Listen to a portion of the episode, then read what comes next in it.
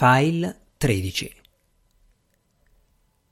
Raffigura le nozze simboliche tra Venezia e l'Adriatico, spiegò la signora, che a questo punto dobbiamo presumere fosse la signora Wintertone.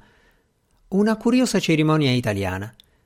I quadri che vedete in questa stanza furono tutti acquistati dal defunto signor Wintertone durante i suoi viaggi nel continente e quando ci siamo sposati sono stati un dono di nozze per me.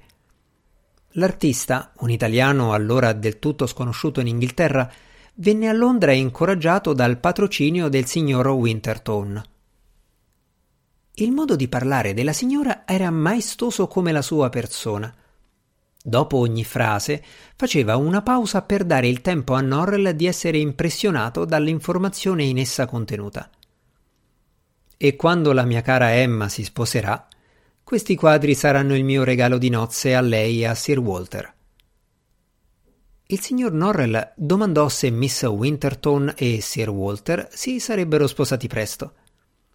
Tra dieci giorni, rispose trionfante la signora Winterton. Norrell porse le sue congratulazioni.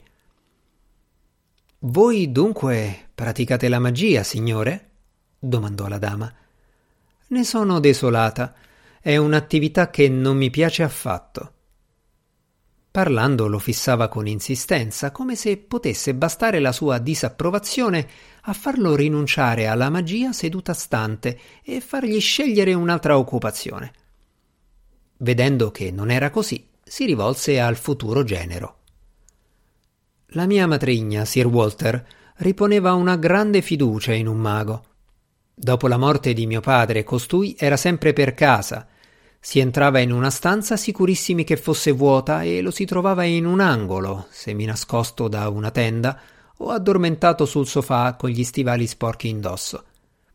Era figlio di un conciatore di pelli e le sue basse origini si rivelavano francamente in tutto ciò che faceva. Aveva i capelli lunghi e sudici e la faccia che ricordava il muso di un cane, ma sedeva alla nostra tavola come se fosse stato un gentiluomo. La mia matrigna ricorreva a lui in tutto e per tutto, e per sette anni costui governò completamente la nostra vita. E la vostra opinione non è mai stata presa in considerazione, signora? domandò Sir Walter. Mi stupisco. La signora Wintertone rise. Ero solo una bambina di otto o nove anni quando cominciò la storia, Sir Walter. Quell'uomo si chiamava Dramditch e non faceva che dirci quanto fosse felice di essere nostro amico, anche se mio fratello e io ribattevamo con altrettanta costanza che non ci consideravamo affatto suoi amici. Ma il mago continuava a sorriderci, come un cane che avesse imparato a farlo e non sapesse come smettere.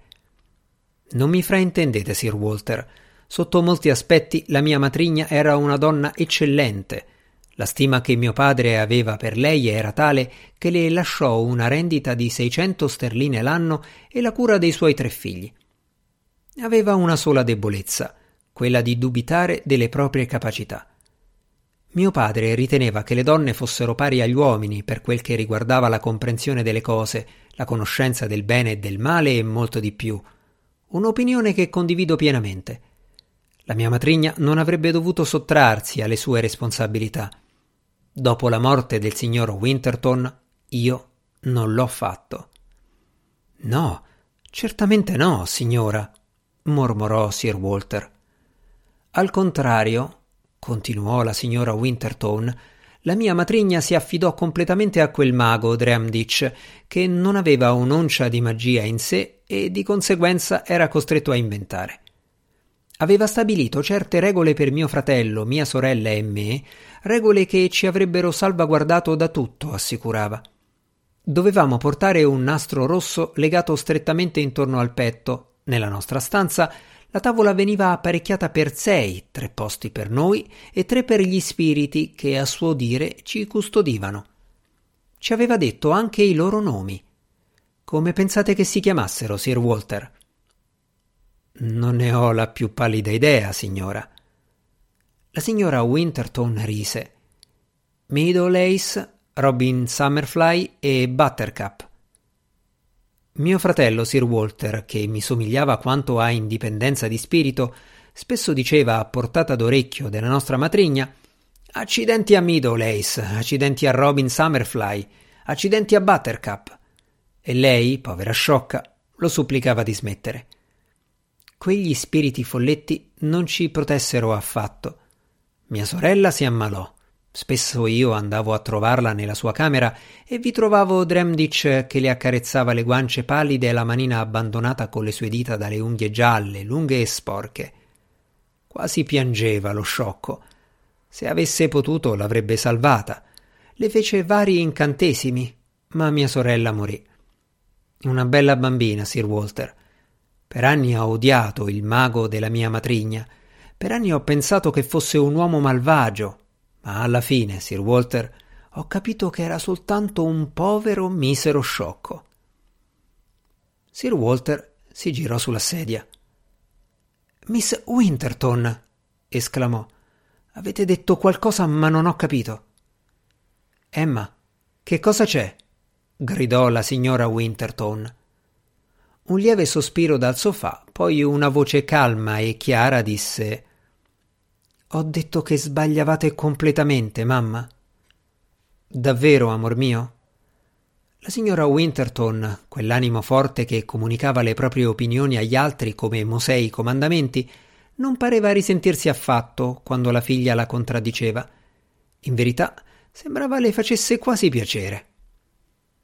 I maghi devono esserci, naturalmente, riprese Miss Winterton chi altri potrebbe interpretare per noi la storia inglese, in particolare dell'Inghilterra del Nord, con il suo re nero? Gli storici comuni non possono farlo. Una pausa di silenzio. A me piace molto la storia. Non lo sapevo, esclamò Sir Walter. Ah, Sir Walter, gridò la signora Winterton. La cara Emma non spreca le sue energie sui romanzi come fanno le altre giovinette. Le sue letture sono state vaste, di biografie e di poesia sa più di qualsiasi ragazza di mia conoscenza. Comunque sia, disse con entusiasmo Sir Walter girandosi per parlare con la fidanzata, spero che vi piacciono anche i romanzi. Potremmo leggerceli a vicenda. Cosa ne pensate della signora Radcliffe o di Madame Darblay? Ma Sir Walter non scoprì ciò che Miss Winterton pensava di quelle distinte signore, perché la giovane fu colta da un nuovo accesso di tosse che la obbligò a mettersi seduta con grande sforzo. Sir Walter attese per qualche momento una risposta, ma quando la tosse si fu calmata, la sua fidanzata tornò ad adagiarsi sfinita sul sofà, l'espressione sofferente, gli occhi chiusi. Norrella si domandò come mai nessuno le si avvicinasse per assisterla. Pareva che nella stanza vi fosse una specie di cospirazione per negare che la povera giovane fosse ammalata. Nessuno le domandava se avesse bisogno di qualcosa, nessuno le suggeriva di andare a letto, cosa che Norrell, essendo di frequente egli stesso indisposto, riteneva di gran lunga la cosa migliore da fare. Signor Norrell, disse Sir Walter, non posso affermare di aver capito in che consista l'aiuto che ci offrite. Oh, quanto ai particolari, so dell'arte militare quanto i generali e gli ammiragli sanno della magia, e tuttavia. Ma qualunque esso sia, continuò Sir Walter, sono dolente di dire che non è possibile. La magia non è rispettabile, signore. Non è Sir Walter cercò la parola giusta. Seria. Il governo non può mescolarsi con questo genere di cose. Perfino questa innocente chiacchierata tra noi probabilmente sarà causa di imbarazzo quando verrà risaputa. Francamente, signor Norrell, se avessi avuto un'idea più esatta di ciò che intendevate propormi, non avrei accettato di vedervi. Il modo in cui Sir Walter si esprimeva era certamente molto gentile, ma oh, povero signor Norrell, sentirsi dire che la magia non era una cosa seria fu un colpo durissimo per lui.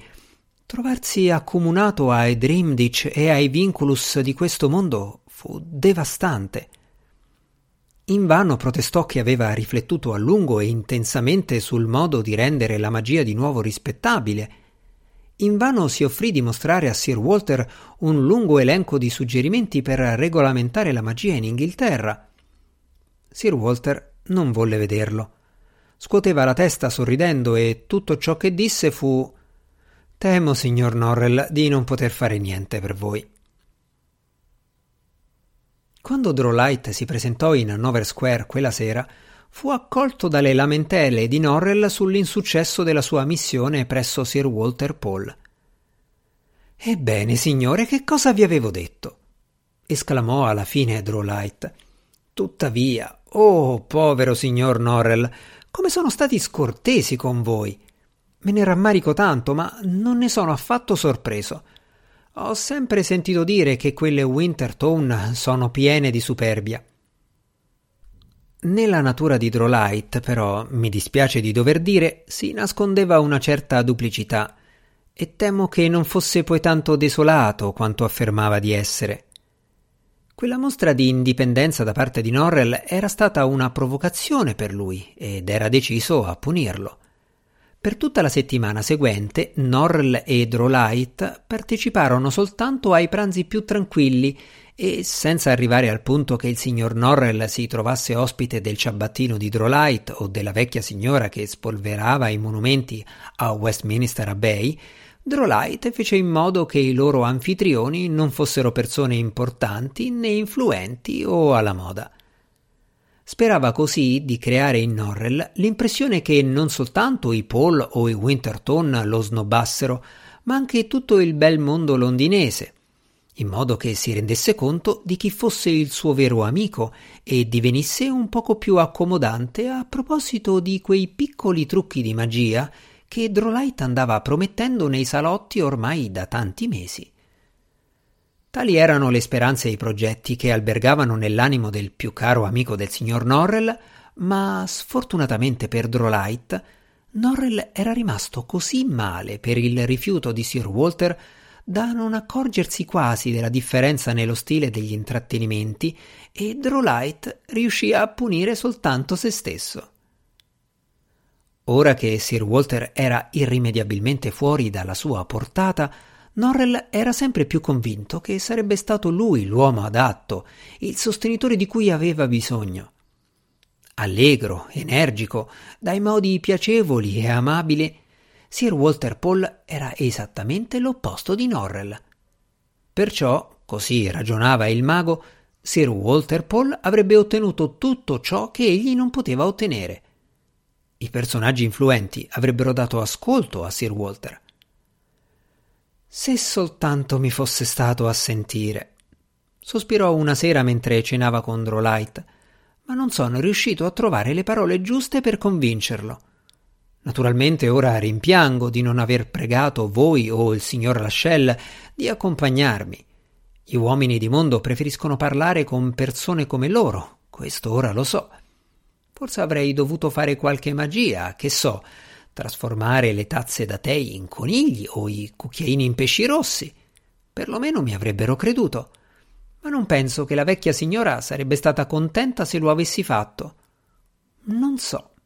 Qual è la vostra opinione? Drolight, però, il quale, ammesso che la noia potesse uccidere, aveva cominciato a credere che sarebbe spirato entro un quarto d'ora, scoprì di aver perduto del tutto la capacità di parlare e il meglio che riuscì a produrre fu un mesto sorriso.